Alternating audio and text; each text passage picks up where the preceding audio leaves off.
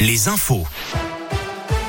Valentin Chenard. Il est 17h, bonjour à tous. À la une de l'actualité, la Russie accusée de crimes de guerre. Le président ukrainien Volodymyr Zelensky a accusé aujourd'hui Moscou de commettre un génocide en Ukraine au lendemain de la découverte de nombreux corps dans les rues d'une ville près de Kiev après le départ des forces russes.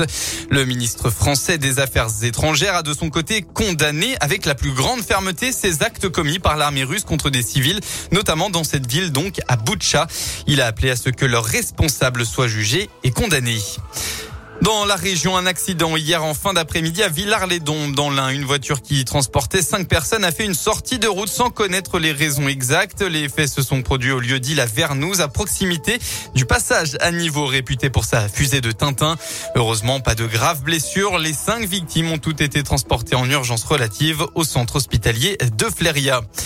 Et puis le très beau symbole pour Gabriela Papadakis et Guillaume Cizeron. Ils étaient cet après-midi à la patinoire de Clermont Métropole pour un gala de patinage artistique. Ils ont également été reçus en mairie par Olivier Bianchi, le maire de Clermont-Ferrand, qui a annoncé que la patinoire de la ville, eh bien, portera le nom de Gabriela Papadakis et de Guillaume Cizeron afin de rendre hommage à leur déjà très grande carrière sportive. Dans le reste de l'actualité, c'est le sprint final dans la présidentielle à une semaine du premier tour. Après Emmanuel Macron, le leader de la France insoumise, Jean-Luc Mélenchon était en meeting à Toulouse sur la place du Capitole. Il a particulièrement fustigé le président de la République, je cite, un libéral qui a fait entrer le privé dans l'État. Une phrase faisant écho notamment au cabinet de conseil comme McKinsey. Meeting aussi pour Valérie Pécresse à Paris, tout comme Anne Hidalgo et Nathalie Arthaud.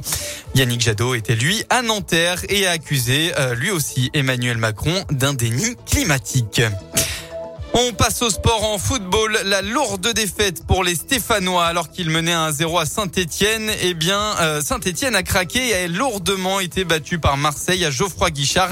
Score final 4 buts à 2. Une mauvaise opération classement. En parallèle, la grosse désillusion pour le Clermont Foot dans ce match à rebondissement face à Nantes à domicile. Les Clermontois sont revenus au score par deux fois, mais ça n'aura malheureusement pas suffi.